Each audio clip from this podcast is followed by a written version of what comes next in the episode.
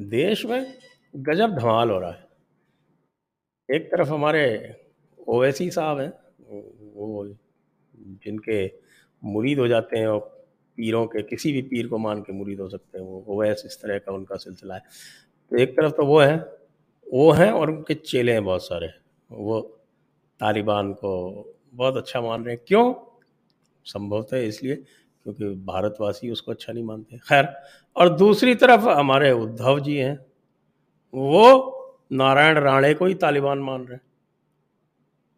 तो इसलिए जल्दी से सब्सक्राइब कीजिए और हमारा कंट्रीब्यूशन का लिंक है, वो देख लीजिए डिस्क्रिप्शन में पड़ा हुआ है और आइए भाऊ के और ओंकार जी के साथ जुड़ते हैं फटाफट।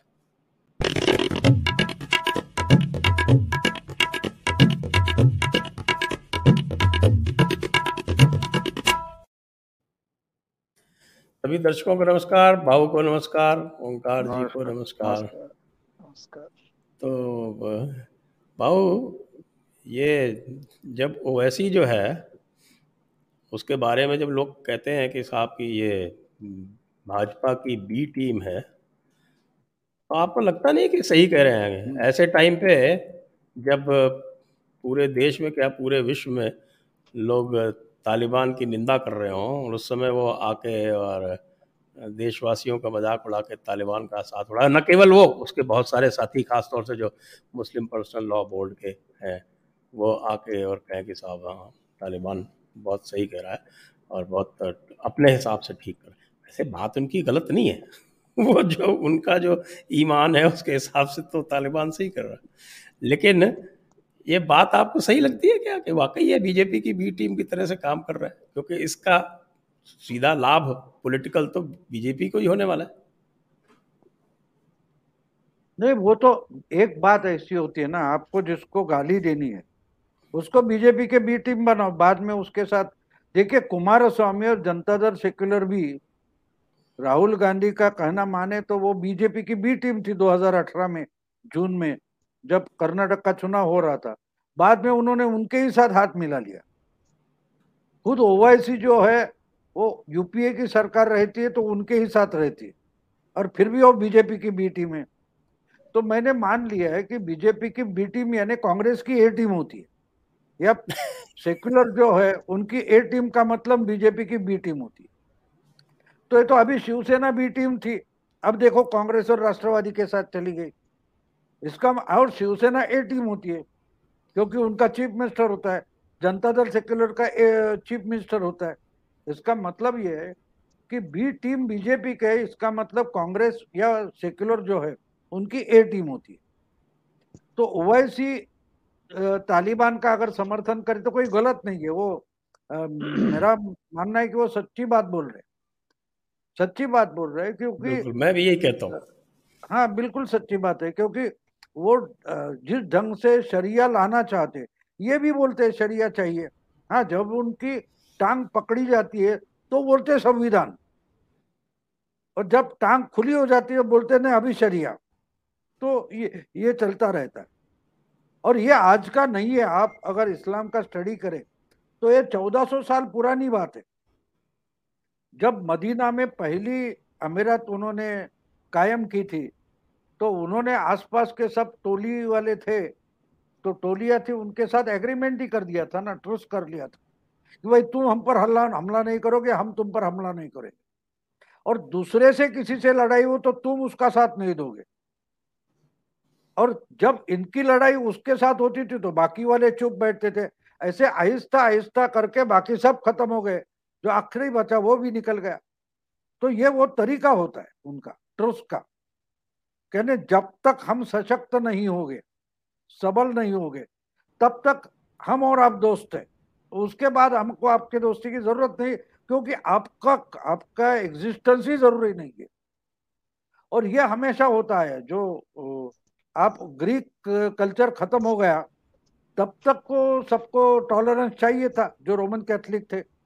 लेकिन जब उनकी तादाद बढ़ी तो उन्होंने ग्रीकों को खत्म कर दिया।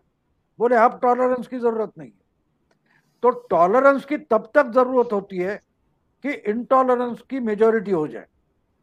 ये तरीका है तो ओवैसी वही तो कर रहे हैं ना। हमें, हम जो बोलते हैं, वो समझना ज़रूरी है हमें कि आप क्या कर, हम लोग क्या करते हैं, हमारी अपनी भाषा में समझ लेते तो वो गलत है। अब देखिए, मेरी बेटी, मैं घर की बात बोल, मेरी बेटी का नाम मैंने लग दिया वसुद। तो वो तो शब्द मैंने कॉइन किया था, ऐसा शब्द कोई है ही नहीं।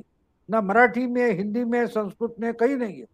हाँ वो लेकिन स्पेनिश में कुछ है वसुद नाम का शब्द। तो हमारे पिता जैसे थे, बड़े प्रोफेसर थे पीएचडी को गाइडेंस वगैरह करने।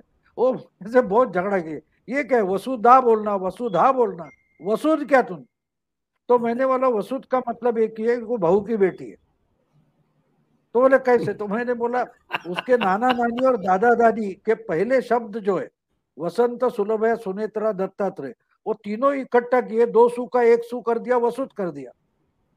लेकिन वसुद नाम का कोई है ही नहीं, है ही नहीं वसुद ये शब्द ही नहीं है। तो अगर आप अपनी भाषा में, शब्दकोश में ढूंढना चाहे तो वो नहीं मिलेगा। वैसे हम, क्या होता है कि वैसी जो बात बोलते हैं या और कोई राहुल गांधी बोलते हैं तो हम हमारे शब्दकोश ने हमारे डिक्शनरी में उसका मीनिंग ढूंढना चाहते हैं तो वो शब्द होता ही नहीं है। और मिलेगा तो भी उसका कोई तरी गल, गलत इस ढंग से उसका मीनिंग निकलेगा जो राहुल गांधी को एक्सपेक्टेड नहीं है। उनका अपना शब्दकोश उनका अपना शब्दकोश है। वो बोलते हैं ना मैं आपने तो राहुल गांधी का भाषण सुना होगा पार्लियामेंट में। वो बोले मैं प्यार करता हूँ। मैं प्यार से आप सबको जीतूँगा।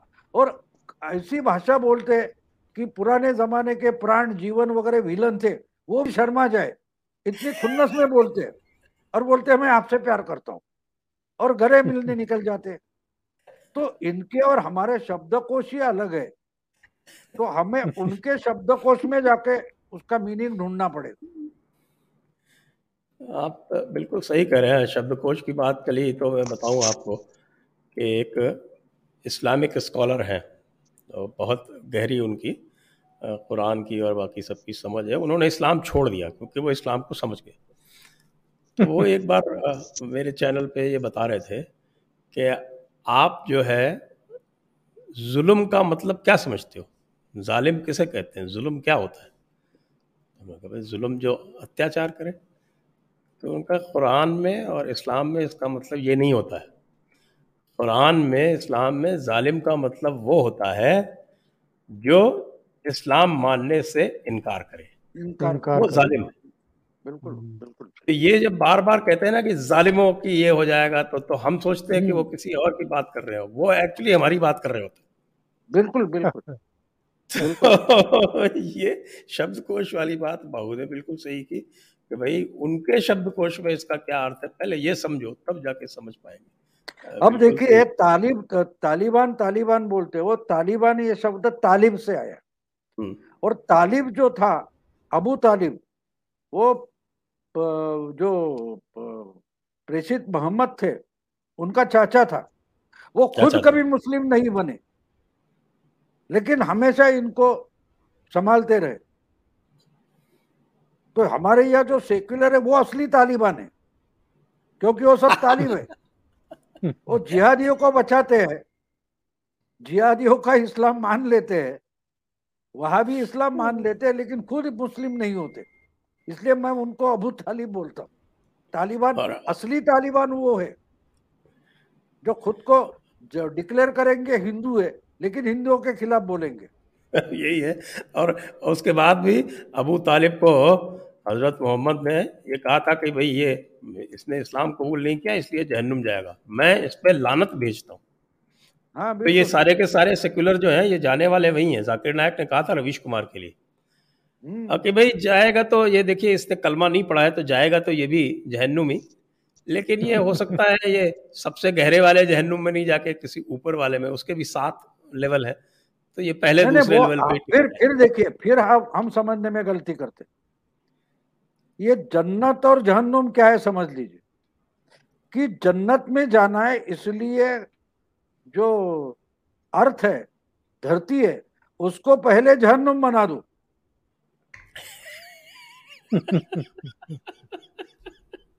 तो अगर जहन्नुम बना दोगे पूरी पूरी धरती है, उसको अगर जहन्नुम बना दोगे तो आपको जन जन्नत की जो क्या बोलते हैं बड़ी चीज़ है जो इम्पोर्टेंस इम्पोर्टेंस पता लगेगा हाँ yes. बिल्कुल तो ऐसा लगेगा कि मर जाओ तो जन, जन, जन्नत चाह रहे यहाँ से जन्नत आप तो बीमार ही नहीं होगे तो दवा की बात कैसे करोगे?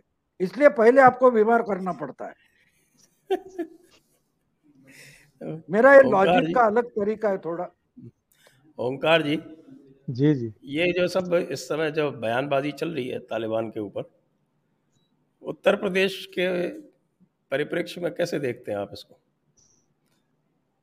उत्तर प्रदेश में तो एक्चुअल में मेरा अपना अनुभव ये है कि जब जब किसी भी देश में, हमारे देश की बात मैं नहीं कर रहा हूँ, केवल हिंदुस्तान में जम्मू कश्मीर में या पार्लियामेंट पर या मुंबई में या हैदराबाद में या कलकत्ता, मद्रास, कहीं भी, यहाँ अटैक हो तब नहीं, यहाँ अटैक हो उसका भी एक फ़र्क पड़ता है। लेकिन दुनिया के किसी भी हिस्से में अगर आतंकवाद की वारदात होती है, आप तय मानिए, पिछले दो दशक में हम ये देख रहे हैं, डेढ़ दशक में तो देख ही रहे हैं पक्के तौर पर, कि बड़े पैमाने पर वोटों का ध्रुवीकरण होता है उससे। और अफ़गानिस्तान में जो कुछ हुआ है, अफ़गानिस्तान से लोग जिस तरीके से भाग रहे हैं, और वहाँ तालिबानी जिस तरीके से कमांडर्स को मार रहे हैं, पुलिस अफसरों को मार रहे हैं। अब तो उन्होंने एयरपोर्ट के रास्ते बंद कर दिए और कहा कि अफगानी अगर देश छोड़ करके भागना चाहते हैं तो उनको नहीं भागने देंगे। बीच में सेंटेंस उनके अलग तरह के हैं। उन्होंने कहा अमेरिका के राष्ट्रपति से कि जो हमारा टैलेंट है, उसको आप बाहर निकाल करके नहीं ले जा सकते। हम उस टैलेंट का यूज़ यही करेंगे। टैलेंट के साथ टैलेंट का यूज़ वो कैसे करेंगे वो बात अलग है। वो टैलेंट का क्या हाल करते हैं वो मतलब वो टैलेंट यूरोप जाएगा। वो टैलेंट तो वो तुर्की होगा तुर्की से होकर ग्रीस होकर यूरोप में जाएगा। अमेरिका नहीं डेट टू अमेरिका। ये स्लोगन तो, है। तो मेरा सिर्फ़ कहना ये है कि अगर अफ़गानिस्तान में ये वारदातें हो रही हैं तो इनको उत्तर प्रदेश के मतदाता भी देख रहे हैं, उत्तराखंड के भी देख रहे हैं, पंजाब के भी देख रहे हैं, मणिपुर, गोवा के भी देख रहे हैं, जहाँ पर चुनाव होना है। और जब जब ये ओवैसी से लेकर के दूसरे लोग, चलो इनके सिर पर तो टोपी है, पर जो ओकेशनली टोपी पहनते हैं, वो भी जब बयान देते हैं, और उनके दूसरे साथी, अभी वो शफीकुर रहमान वर्क जो मुरादाबाद से एमपी हैं इनके समाजवादी पार्टी के, उनका क्या बयान आया है? या देवबंदियों की तरफ़ से भी क्या बयान आया है बीच में? तो जब जब ये इस तरीके से मुँह खोलते हैं, इनका सीधा फ़र्क पड़ता है उस बहुसंख्यक मतदाता वर्ग पर, जो इन हमलों को देख करके, इस दशा को देख करके कहीं ना कहीं अपने को असुरक्षित महसूस करता है। और दूसरी बात यह है इसी से जुड़ी हुई कि फिर मतदाता ये देखता है कि हमारी सुरक्षा कौन कर सकता है? इनका मुकाबला कौन कर सकता है? इनको न्यूट्रलाइज कौन कर सकता है? और वो हमने पिछले करीब करीब डेढ़ दो साल बल्कि इससे भी ज़्यादा समय में जम्मू कश्मीर में होते हुए देखा है। कितने इनके कमांडर मारे गए हैं? कितने इनके आतंकवादी मारे गए हैं? अलगाववादियों के साथ क्या किया गया है? उनको उठा करके जेल में डाला गया। तो अब जम्मू कश्मीर हो या जम्मू कश्मीर के बाहर का इलाका हो, हिंदुस्तान में मुझे तो याद नहीं पड़ रहा है कि पठानकोट के आगे आतंकवादी हिंदुस्तान की तरफ़ आ पाए हों। उनको वहीं खत्म किया गया है, वहीं मारा गया है। ये भी बात सही है कि हमारे सुरक्षा बल के जवान बहुत इस समय शहीद हुए हैं पिछले तीन चार सालों में। सेना के भी मारे गए हैं, अर्धसैनिक बलों के भी मारे गए हैं। जम्मू कश्मीर पुलिस को भी बड़ा नुकसान हुआ है। लेकिन कम से कम उनको वहीं सीमित करके रखा गया है और काफ़ी हद तक उनको नियंत्रित कर दिया गया है, खत्म कर दिया गया है। अब आगे तालिबान फिर से जैश ए मोहम्मद को, लश्कर को, कुछ दूसरे जो मुजाहिदीन हैं, उनको आगे करके हिजबुल वगैरह को फिर से एक कोशिश करेंगे जम्मू कश्मीर में। लेकिन मुझे लगता है कि हमारा जितना अमला है और हमारी सरकार की भी जो विल है, वो इस समय चरम पर है और तैयारी पूरी है कि इनसे निपट लिया जाएगा। और इसका भरोसा मतदाताओं को संजय जी है कि ये सरकार सुरक्षा कर सकती है हमारी। तो निश्चित रूप से जो कुछ हम देख रहे हैं अफ़गानिस्तान में उसका असर यूपी उत्तराखंड पंजाब और दूसरे राज्यों के मतदान पर आपको दिखाई देगा। और मज़े की बात यह है भाऊ हम्म। कि वो पंजाब वाले जो सारे के सारे सी का विरोध कर रहे थे वो अब कह रहे हैं कि सी तुरंत लागू करो। हम्म, बिल्कुल। नहीं वही तो होता है ना देखिए हम हर फ़िल्म में विलन को वही देखते हैं जब उसके हाथ में पिस्टल होता है वो क्या क्या बोलता है लेकिन पिस्टल सामने वाले के हाथ में चला जाए तो बोलता है तू तो अच्छा है तू कैसे मर्डर करेगा?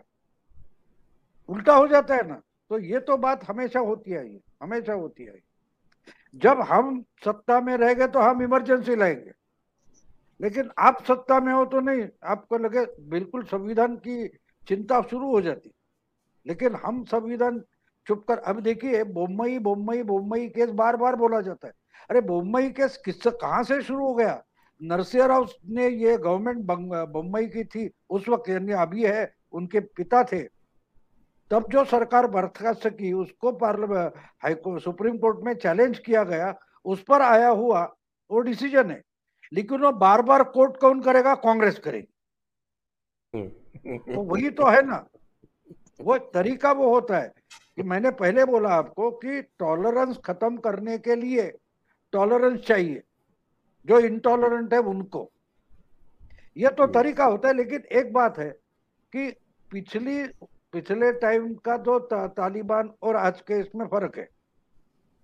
जब पहले बार तालिबान सत्ता में आए थे उन्होंने कब्जा किया था उस वक्त तो समझो पंद्रह एक साल से सोवियत सत्ता और उनके बमबारी से पूरा बेचिराक हो गया था। अब जो 20 साल में नई जनरेशन आई है एक उनके इरादे अलग है। तो इसलिए 2000 यानी 95 98 का तालिबान और आज का तालिबान और उनको मिलने वाला रेजिस्टेंस इसमें फ़र्क करना चाहिए।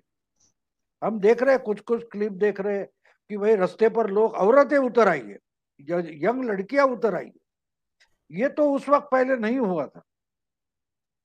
और एक बात और हमें समझ लेनी चाहिए कि दो से ढाई लाख करीबन कम से कम अफगान फौज अमेरिका ने बनाई थी। वो तो हथियार इस्तेमाल कर सकते। लेकिन वो कहाँ की गायब हो गई?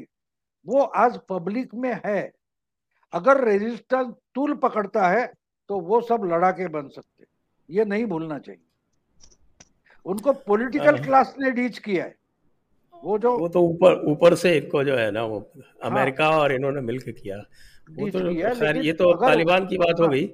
लेकिन ये आपके महाराष्ट्र में जो चल रहा है। अभी हम्म।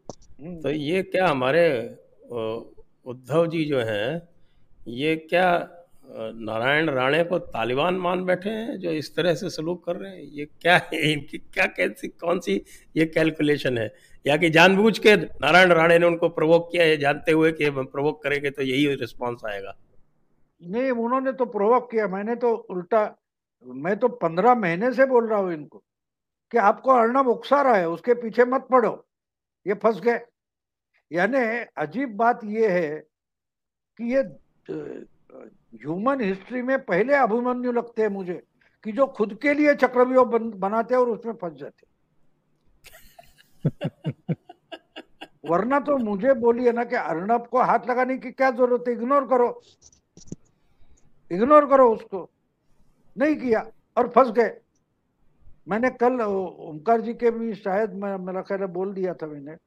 कि जूलियो और रिवेरो अभी उन नब्बे से ऊपर उनकी उम्र है उन्होंने उस वक्त बताया था कि भाई ये क्या कितनी बड़ी ब्लंडर कर दिया आपने उसको पकड़ा। गलत ढंग से पकड़ा है।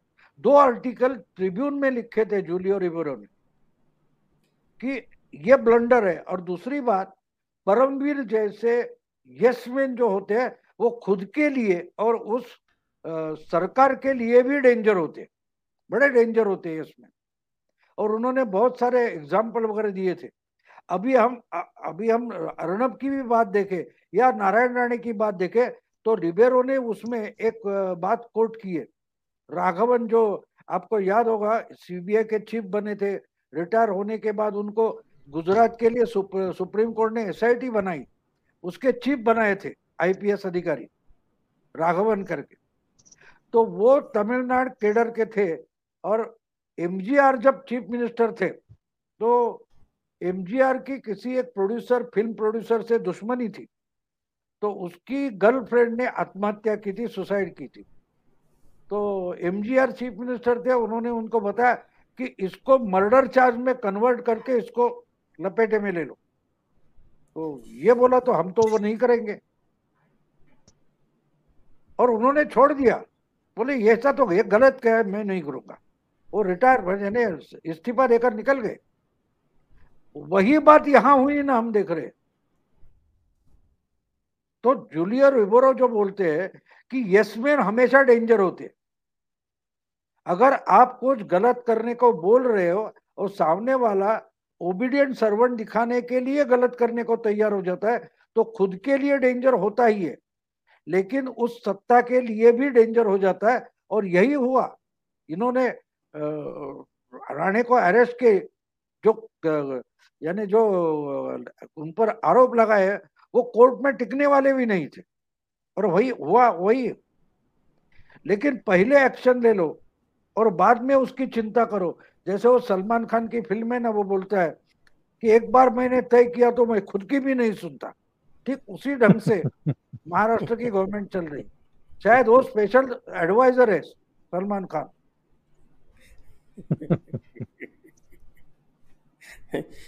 तो और और एक बात आपको बता दू बात निकली है हाँ तो। महाराष्ट्र के और देश के एक बड़े वकील है मैं इनका नाम यहाँ नहीं लूँगा क्योंकि वो गलत होगा। उनका मुझे चार पाँच दिन पहले फ़ोन आया था। तो मैंने अर्णब नाम का शिकंद जो वीडियो बनाया था अप्रैल 2020 में। तो उसके बाद भी उनसे बात हुई थी। तो उस उस टाइम वो सब लीगल पॉइंट पर देखते थे। लेकिन परसों उन्होंने मुझे बता दिया कि आप बोलते वो बिल्कुल सही निकला। इनको कौन गलत एडवाइस दे रहा है? ये समझ में नहीं आता। बड़े वकील है जिन्होंने बड़े बड़े केस में सही रिज़ल्ट लाए ऐसे वकील है। ने लीगल पॉइंट बारीकी से समझने वाले। तो उन्होंने बोल दिया कि इनको कौन एडवाइस कर रहा है मेरी समझ में नहीं आ रहा है। कि हर वक्त हर टाइम हर केस में गलत ही एडवाइस कैसे आता है? तो ये बात है फंस जाते फंस जाते ओंकार जी? जी जी। तो ये जो अभी इन्होंने किया हमारे उद्धव जी ने और ऐसा लग रहा था जैसे कोई जैसे कि नहीं कि आप किसी बच्चे को थोड़ा सा चिढ़ा दो। तो वो बच्चा जो है वो मरने मारने पर उतारू हो जाता है। कुछ इस तरह का सीन दिख रहा था। इन्होंने किसके साथ क्या नहीं किया है? ये भूल गए हैं कि ये सत्ता में है। और कई बार तो मुझे ये भी लगता है कि ये लोग चाहे उद्धव ठाकरे हों चाहे ममता बनर्जी हों और एक दो नाम लिए जा सकते हैं। ये लोग आ, सत्ता का जो अहंकार होता है कई बार वो अपने दिमाग में चढ़ा करके रखते हैं। जैसे किसी को आ, वो एक वो बच्चे को दिया जाता था क्या होता था भाव वो कि वो थोड़ा सा नशा लेकर के सो जाएगा। तो वैसा आलम इन लोगों का रहता है। अगर किसी ने छींक भी दिया तो इनकी शान में गुस्ताखी हो जाती है। अभी कल से ही एक वीडियो वायरल है। उस पर मैंने कल एक वीडियो बनाया था और वो भी आ, करीब करीब एक लाख लोग देख चुके। उसमें उद्धव ठाकरे 2018 में योगी आदित्यनाथ के बारे में कह रहे हैं कि ये आदमी जो है गैस का गुब्बारा बताते हुए इनको कि ये योगी नहीं है भोगी है मुख्यमंत्री के पद पर बैठा हुआ है और ये चप्पल या सैंडल पहन करके छत्रपति शिवाजी महाराज को श्रद्धांजलि दे रहा है, पुष्पांजलि दे रहा है, उन्हीं चप्पलों से इस आदमी को पीटा जाना चाहिए। ये उद्धव ठाकरे ने 2018 में कहे थे। और 2018 याद रखिए कि तब तक शिवसेना और भारतीय जनता पार्टी एक साथ थे। यानी वो गठबंधन सहयोगी थे भारतीय जनता पार्टी के। और वो एक ऐसे राज्य के चीफ मिनिस्टर के बारे में इस तरह की टिप्पणियाँ कर रहे थे जो इस देश का सबसे बड़ा राज्य भी है, सबसे ज़्यादा लोकसभा की सीटें आती हैं, और योगी आदित्यनाथ एक लोकप्रिय चीफ मिनिस्टर भी है। उनके बारे में इनके ये बयान थे कि उन्हीं चप्पलों से उसको पीटा जाना चाहिए, जो चप्पल पहन करके वो छत्रपति शिवाजी महाराज को श्रद्धांजलि दे रहे थे। तो कल लोगों ने वो वीडियो वायरल किया और कहा कि इस पर तो उद्धव ठाकरे के खिलाफ अब उत्तर प्रदेश में मामला दर्ज होना चाहिए, इनको गिरफ़्तार करके लखनऊ की जेल में डाला जाना चाहिए। बहरहाल वो एक अपना मामला है, लेकिन अकेले उद्धव ठाकरे की बात नहीं है, संजय जी। संजय राउत ने क्या कहा था कंगना रनौत के बारे में? हराम खोर लड़की। जो इनके प्रताप सरनाइक उन्होंने क्या कहा था कि हमारी जो महिला विंग की सदस्य हैं, वो कंगना रनौत का जबड़ा तोड़ देंगी। इनके शिव सैनिकों ने क्या किया था? इन्होंने एक रिटायर्ड नवल ऑफिसर को दौड़ा करके पीटा था और उनकी आँख की जो चोट है वो फोटोग्राफ में दिखाई दे रही थी, जो उस दिन के अखबारों में भी छपी और सोशल मीडिया पर भी आई। अगर इनके कर्म कांड देखें, अगर इनके बयान देखें, इनकी बदजुबानी देखें तो उसके सामने तो नारायण राणे ने जो कहा है वो कुछ भी नहीं है, पासंग भी नहीं है। और आम तौर पर पॉलिटिशियन क्या करते हैं? अगर कोई मज़ा हुआ पॉलिटिशियन हो तो जो काम राहुल गांधी के ये कहने पर नरेंद्र मोदी ने किया था कि छह महीने बाद नरेंद्र मोदी को इस देश के नौजवान डंडे मारेंगे, क्या वो काम ये नहीं कर सकते हैं? हंस करके आप एक प्रहार भी कर दीजिए एक्सपोज भी कर दीजिए। नरेंद्र मोदी ने सदन में खड़े होकर के कहा था कि कल कांग्रेस के एक नेता का घोषणा पत्र जारी हुआ और उस घोषणा पत्र में उन्होंने ये कहा है कि अगले छह महीने में इस देश के नौजवान नरेंद्र मोदी को डंडे मारेंगे। तो बोला, भाई अच्छा किया आपने। मुझे पहले ही आगाह कर दिया।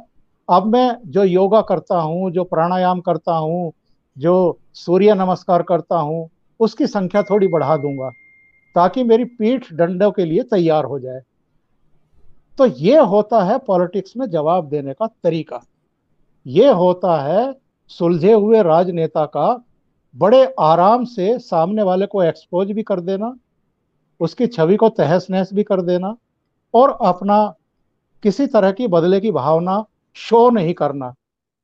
ये तो लगातार मतलब केवल अभी भाव कह रहे थे अर्णब गोस्वामी अर्णब गोस्वामी के साथ इन्होंने क्या किया, उनकी पूरी टीम के साथ क्या किया? जिन एक हज़ार लोगों के खिलाफ इन्होंने मामले दर्ज किए अर्णब की टीम के वो चाहे रिपब्लिक टीवी में रहे ना रहे, वो कभी दूसरे संस्थान में भी जाएँगे और मीडिया में तो ये चलता रहता है। वो इन चीज़ों को कभी भूलेंगे क्या?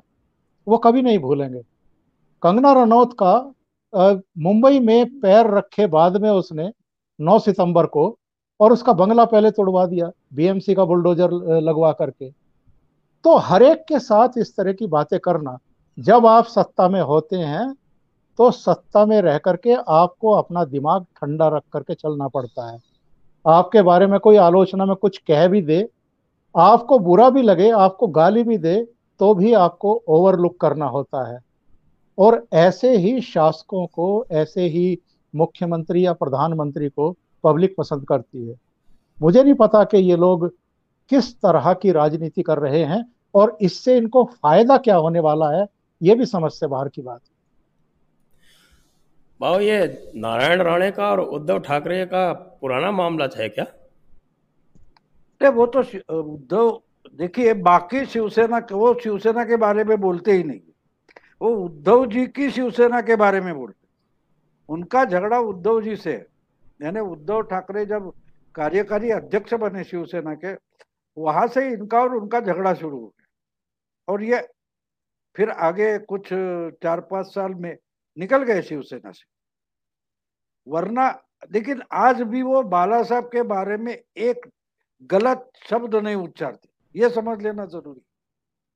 एक एक, क्योंकि वो आज भी शिव सैनिक है। और उन्होंने आज बोला ना, ये कब आया? शिवसेना तो हम लोगों ने खड़ी की। शिवसेना तो हम, ये आज भी उद्धव कौन अपने, नारायण राणे ने बोला है। बोला है। हाँ लेकिन बीजेपी ने बिल्कुल ढंग से मैंने मराठी में एक वीडियो डाला था कल कि पड़लकर नाम के एक एमएलसी है। वो भी राष्ट्र एनसीपी के पीछे पड़े हुए। इनको शिवसेना के पीछे छोड़ दिया। देखो ये दोनों बीजेपी के ओरिजिनल नहीं है। लेकिन अच्छा। लेकिन इनको लाकर एक एनसीपी के पीछे छोड़ा है और ये दूसरे शिवसेना के पीछे छोड़ा है। उनको उकसाने के लिए छोड़ा है। मैं बार बार बोल रहा हूँ। लेकिन हमारी सुने कौन? सुनता कौन? खुद के लिए अच्छी अच्छी बातें बोलने वाले ही आप सुनते रहोगे। तो आपको सच्ची बात कोई बता नहीं सकता ना। बिल्कुल नहीं बता सकता। आप गिरते होगे तो भी बोले अरे आप तो उड़ते हो। ऐसा ही बोलेगा। क्योंकि आपको वो पसंद है। आपको वो पसंद है। एक बात आप अगर कल अगर वो सब जो न्यूज़ चल रही थी, वो देखते होगे तो आपको एक पता होगा कि देखिए, रात को अंदाजन नौ बजे तक राणे महाड़ पहुँच गए रत्नागिरी से। वहाँ तक न्यूज़ पर क्या आ रहा था? हाँ इनको तो रात निकालनी पड़ेगी। अब सुप्रीम कोर्ट ने भी, अपना हाई कोर्ट ने भी इनको कल सुबह के लिए भेज दिया है तो कोई रिलीफ नहीं दिया है।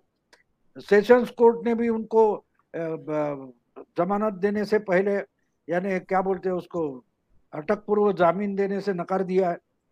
तो ये चल रहा था, लेकिन नौ बजे के बाद एकदम न्यूज़ का नैरेटिव पलटी हो गया। पूरा नैरेटिव पलटी हो गया। मैं देख रहा था। तो यानी हम या ओमकार जी के साथ उस वक्त वीडियो बना रहे थे, मैं इनको बोल रहा था क्या क्या चल रहा है। तो साढ़े चार वगैरह बजे के बाद आसपास उनको पुलिस आ गई वहाँ रत्नागिरी में। और देखिए, सात बजे के बाद, यानी वहाँ से उनको महाड़ लाने के लिए निकल गए। उसके बाद एक फ्लैश आ गया कि home minister Walse Patil, chief minister से बातचीत करने के लिए उनके घर पर निकले हैं जाने के लिए, वर्षा बंगले पर।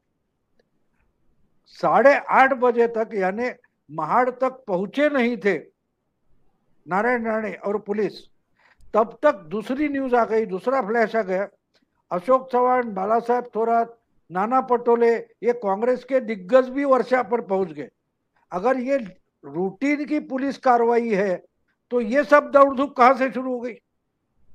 मतलब साफ़ है कि इसके परिणाम जो थे, वो सामने क्या होने वाले, इसकी जब समझ आ गई तो बाकी के दोनों, यानी एनसीपी और कांग्रेस डर गई।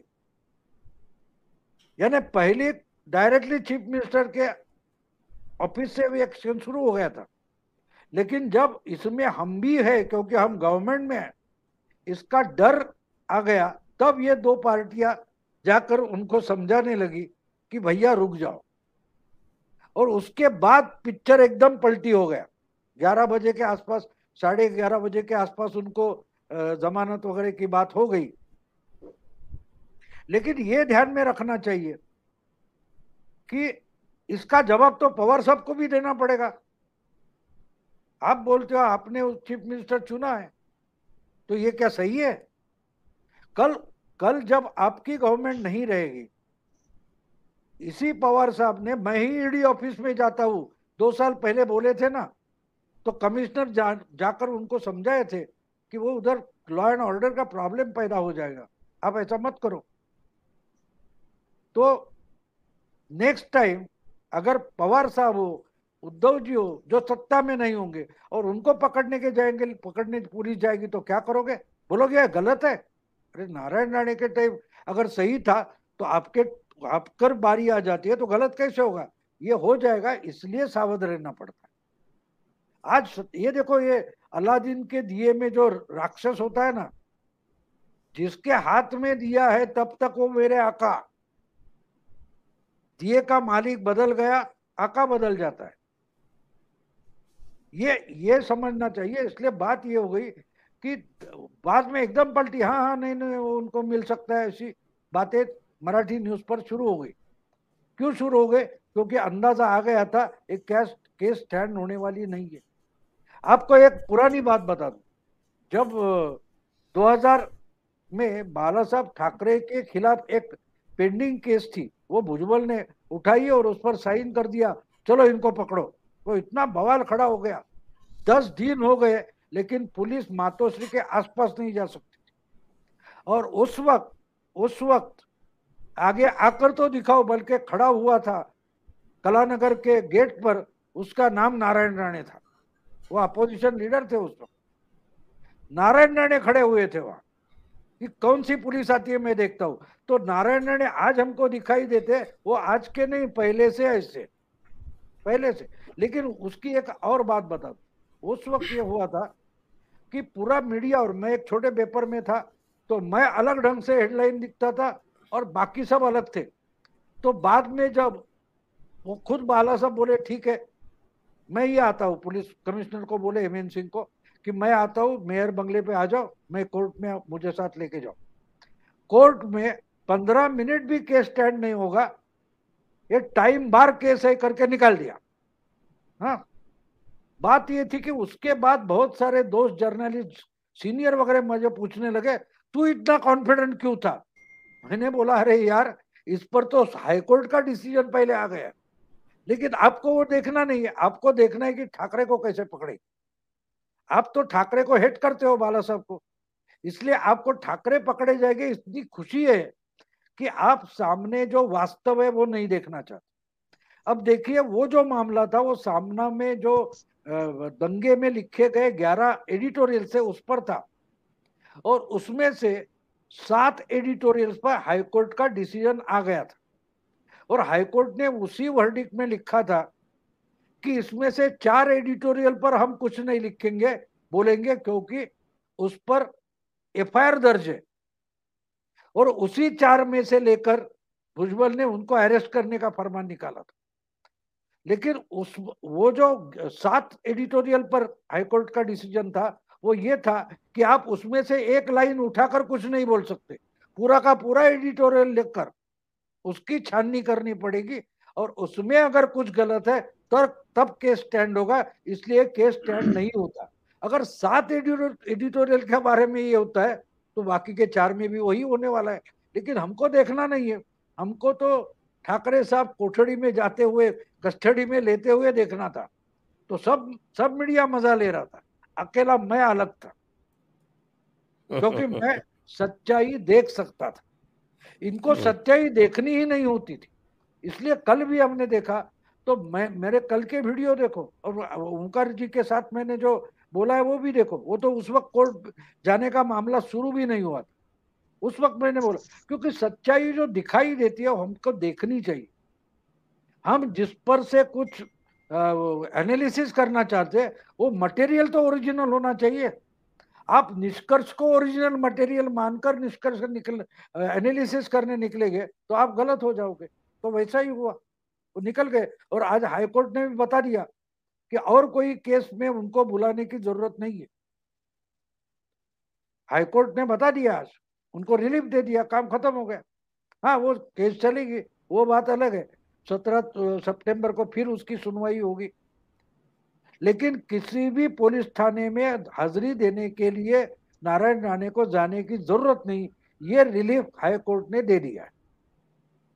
हाँ, और इस और केस बहुत में बड़ा रिलीफ है। बहुत बड़ा रिलीफ है और इस और... केस में एक्चुअल में कुछ था ही नहीं संजय जी। नहीं नहीं वही तो एक, तो अर्नब के केस एक, में भी वही था ना। हाँ एक वीडियो वायरल चंद्रचूड़ ने बोला ना एक एक घंटे के लिए भी अंदर रखने की ज़रूरत नहीं है। चंद्रचूड़ जस्टिस चंद्रचूड़ ने बोला था वहाँ। और हाईकोर्ट के जज थे उनको भी सुनाया था आप क्या कर रहे हो? हर कैसा आप ऊपर भेजोगे।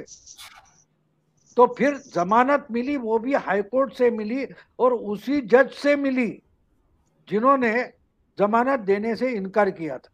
याद है आपको? तो ये तो साफ़ है ना साफ़ है। लेकिन फिर हम गलती करेंगे। तो भैया ठीक है चलते चलते रहो। तो ये तो ये वाली वही जिसको बोलते हैं ना क्या कि अपने राह चलते पत्थर पे खुद ही ठोकर मार लेना।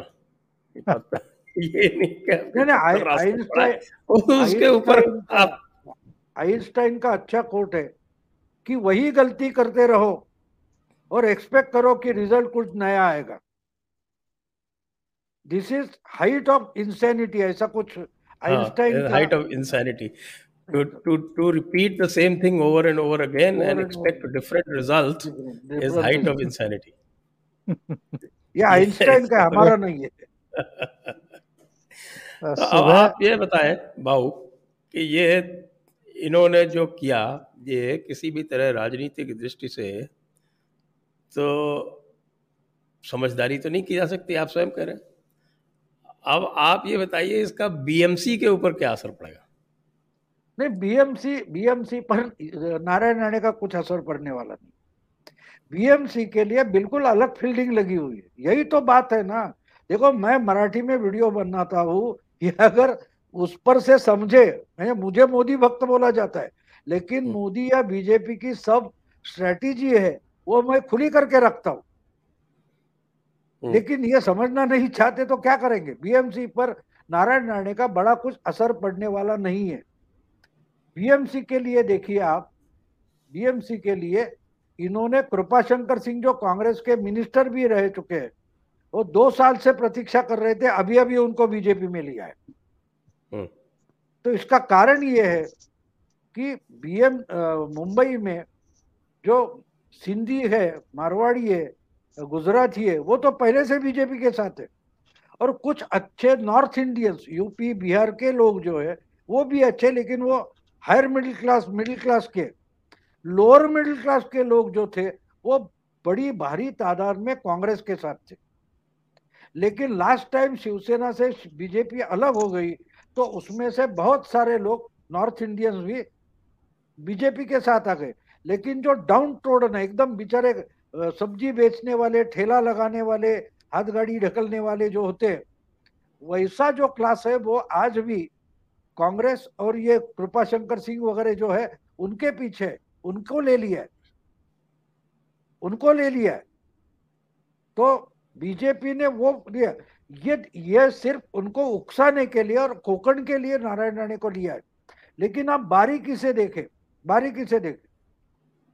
तो नारायण राणे का जो काम नारायण राणे को बीजेपी में चंद्रकांत दादा पाटिल अमित शाह बोलिए किया देवेंद्र फडणवीस इन्होंने बीजेपी में ले लिया। लेकिन वो आज भी पराये थे ना। कल इनको शिवसेना ने शिवसेना ने कल इनको नेशनल लेवल का बीजेपी लीडर बना दिया। पहली बार नारायण राणे के लिए पूरे महाराष्ट्र में बीजेपी वाले रास्ते पर उतर आए। संबित पात्रा कैमरा के सामने आ गए नारायण राणे को डिफेंड करने के लिए। तो बीजेपी का लीडर मोदी जी ने उनको मिनिस्टर बनाया। लेकिन नेशनल लेवल का लीडर बीजेपी का अगर किसने बनाया है तो शिवसेना ने बनाया। और शिवसेना की नई गलती बिल्कुल नहीं है। देखो, निखिल वागले की औकात क्या है, मुझे मालूम है। मैं उसको आठ आठवीं कक्षा का बच्चा था, तब से जानता हूँ। लेकिन अच्छा। उसने बिल्कुल तरीके से शिवसेना से झगड़ा मोल लिया और जो डिमोरलाइज यानी मरे थके सेक्युलर थे वो सब इनके पीछे आकर खड़े हो गए पोलराइज किया अगर शिवसेना निखिल वागले को दो चार बार थप्पड़ नहीं मारती तो आपने कभी निखिल वागले का नाम भी नहीं सुना हो तो हम्म। निखिल वागले को जैसा शिवसेना ने बड़ा किया उसी, और ये मेरा आरोप मत समझो। उनके ही एक सहकारी थे, जो अभी एमएलसी है महाराष्ट्र में, कपिल पाटिल, उन्होंने लिखा है कि अपने पेपर का सेल डाउन हो गया तो निखिल वागड़े हमेशा शिवसेना की छेड़ करके अपने पर हमला हो, ऐसी तजवीज करता था। ये उनके एक सहकारी ने लिखा है। तो नारायण राणे ने क्या गलत किया है? वही तो किया है। शिवसेना हम पर चलकर आए और धमाल हो जाए, बीजेपी वालों को मेरे पीछे आकर खड़ा होना पड़ेगा। और आ गए। तो पार्टी तो... में भले चंद्रकांत दादा पाटिल ने लिया लेकिन लीडर उद्धव जी ने बनाया बीजेपी का। आ, क्या ओंकार जी आप कुछ कह रहे थे? मैं कह रहा था कि बस लाल कपड़ा दिखाने की ज़रूरत है। शिवसेना को तो बस लाल कपड़ा दिखाने की ज़रूरत है। नहीं नहीं मेरी समझ में ये बात नहीं आती कि बार बार आप वही गलती क्यों आपको समझ में आता है कोई? देखिए राज्यसभा में जो मसला चल रहा था प्रधानमंत्री बोल रहे थे और रेणुका चौधरी कितनी ज़ोर शोर से ये कर रही थी कि रेणुका चौधरी ज़ोर शोर से हंसने लगी। याद है आपको? हाँ हाँ हाँ। तो उस वक्त वेंकैया नायडू उनको चुप कर रहे थे। तो प्रधानमंत्री क्या बोले थे? नहीं नहीं नहीं नहीं अध्यक्ष जी रहने दो। रामायण के बाद ऐसी हँसी कहा सुनिए? दो मिनट गए सबको समझ में आने में कि मोदी जी क्या बोल रहे और फिर गुस्से में आ गए। लेकिन मोदी जी ने सुरपणखा बोला नहीं था। कांग्रेस वाले ही बोल रहे ये सुरपणखा से तुलना कर रहे हैं। मोदी जी ने ये शब्द उच्चार नहीं था, बोला नहीं था। इसको तरीका बोलते आप उकसाते हो, ठीक है। लेकिन उकसाया तो प्रधानमंत्री ने भी, लेकिन शब्द क्या इस्तेमाल किया? बिल्कुल नहीं। सादा, सीधा। ये तरीका होता है, इसको पॉलिटिक्स बोलते देखो, हम बिसात पर बैठकर जब चेस खेलते हैं तो सामने आया, उसको मारते जाओ, इसको चेस नहीं बोलते। कम से कम प्यादे मोहरे मारकर जीत जाए वो चेस होता है। उसको पॉलिटिक्स बोलते हाँ। तो अब इन्होंने नारायण राणे को अपने बराबर का नेता तो बना दिया। अब आगे क्या होगा? नारायण राणे को अपने लेवल का बना दिया ऐसा नहीं मैं मानता। लेकिन नारायण राणे ने उद्धव ठाकरे को छगन भुजबल बना दिया ऐसे मैं बोल सकता छगन भुजबल। उस वक्त आपको याद होगा कि जब भुजबल इतने दस दिन नाच रहे थे हाँ। देखो ठाकरे को मैं पकड़ के दिखाता हूँ। और कोर्ट में आधा घंटा भी केस नहीं चली। और कोर्ट ने बोल दिया जाओ केस बाद है। हवा निकल गई भुजबल की। तो कल रात ही उसी रात छह घंटे में अगर उनको जमानत मिल गई तो उद्धव जी ठाकरे की हालत भुजबल जैसी हो गई ना। आपने तो इतना नासिक के पुलिस पुना के police, Ratnagiri police, Raigad police सब डिस्ट्रिक्ट के पुलिस लगाई थे और आप उनको एक रात भी अंदर नहीं रख सके। तो आपका भुजबल जैसे हालत हो गई। और और इसकी ज़रूरत नहीं थी ना। उसकी उसमें देखिए पॉलिटिक्स में एक होता है कि आपने क्या कमाया है। ये पॉलिटिक्स में इंपॉर्टेंट होता है। आप जुआ ऐसा खेलेंगे कि फ़ायदा दूसरे का होगा। ये कैसा जुआ होगा? देखो जो जुआरी जो असल जुआरी होता है वो बाकी लोगों को जुए के लिए बुलाता है। खुद उसमें कुछ स्टेक को नहीं लगाता है। यही होता है ना जुआ। तो हम्म, ये कैसा जुआ हुआ कि आपने खेला और आप ही हार गए सामने वाले का फ़ायदा है। ऐसे पॉलिटिक्स नहीं होती। पॉलिटिक्स में एक बात होती है कि हमारा फ़ायदा होना चाहिए और सामने वाला का नुकसान होना चाहिए। मुझे उसमें रेगन की एक बात याद आ गई। रेगन जब प्राइमरीज में थे तो वहाँ अमेरिका में ये चलता है ना कैंडिडेट्स होते हैं। उनके वो बड़े बड़े यूनिवर्सिटी में जाते हैं। उनको उल्टे सीधे क्वेश्चन पूछे जाते हैं। तो उनको उस वक्त जो पॉलिटिकल प्रोफेसर्स थे वहाँ के उनका एक कुछ संस्था है उसमें बुलाया था और उनको पूछा गया कि आपकी सोवियत पॉलिसी क्या है? तो रेगन तो आपको मालूम है वो, वो कैसे पिक्चर में काम करते थे। वो नारायण राणे जैसे ही थे। वो बोले मेरी सोवियत पॉलिसी बिल्कुल सिंपल है। बोले क्या है सिंपल बोले I have to win they have to lose तो प्रोफेसर बोला लेकिन कैसे? वो बोला वो तुम्हारी मगजमारी है. मैं प्रोफेसर नहीं हूँ मैं डिसीज़न मेकर होना चाहता हूँ। तो आप जैसे प्रोफेसर दस अल्टरनेटिव रखेंगे उसमें से मैं एक चूजूँगा चूज़ करूँगा। लेकिन पॉलिसी यह रहेगी कि सोवियत को हारना है अमेरिका को जीतना है। ये पॉलिसी। अब ये पॉलिसी शब्दों में तय करना ये आपका काम है। समझे आप? ये बात होती है। जो डिसीज़न मेकर होता है, वो लीडर होता है और उसका डिसीज़न गलत नहीं होना चाहिए। डिसीज़न मेकर होता है लीडर उसको हमेशा एक याद रखना चाहिए कि अगर मेरा डिसीज़न गलत होता है तो मेरा संगठन, मेरी पार्टी मार खाएगी। नुकसान होगा और मेरी वजह से होगा, ये ध्यान में रखकर जो चलता है, वो नेता होता है। आप कह रहे थे कुछ, ओंकार जी? मैं ये कह रहा था कि ये लोग कितनी मूर्खता के साथ काम करते हैं। इसका सबसे बड़ा उदाहरण ये है। टीवी नाइन मराठी पर एक वीडियो चल रहा था और भाव ने ही मुझे बताया सुबह कि जरा देखो मिल जाएगा वो वीडियो। टीवी के कैमरे लगे हुए हैं। ये प्रेस कॉन्फ्रेंस में बैठे हुए हैं। इनके साथ चार पाँच और लोग बैठे हुए हैं। अनिल परब। कौन अनिल परब? अनिल परब वो जिस पर अनिल देशमुख की तरह सौ करोड़ रुपए हर महीने की वसूली का आरोप सचिन वाजे ने लगाया है कि एक तो अनिल देशमुख मुझसे सौ करोड़ की वसूली चाहते थे और एक अनिल परब भी चाहते थे। वो अनिल परब वही प्रेस कॉन्फ्रेंस में ही किसी पुलिस अधिकारी को फ़ोन करके ये कह रहे हैं कि फोर्स को भेजो, फोर्स को भेजो और ज़रूरत पड़े तो बल प्रयोग करवाओ। यानी नारायण राणे की गिरफ्तारी के लिए फ़ोन कर रहे थे, फ़ोन पर बात कर रहे थे और वो चीज़ रिकॉर्ड हो रही थी ऑन कैमरा। तो ये कितने मूर्ख लोग हैं। एक्सपोज खुद हो जाते हैं।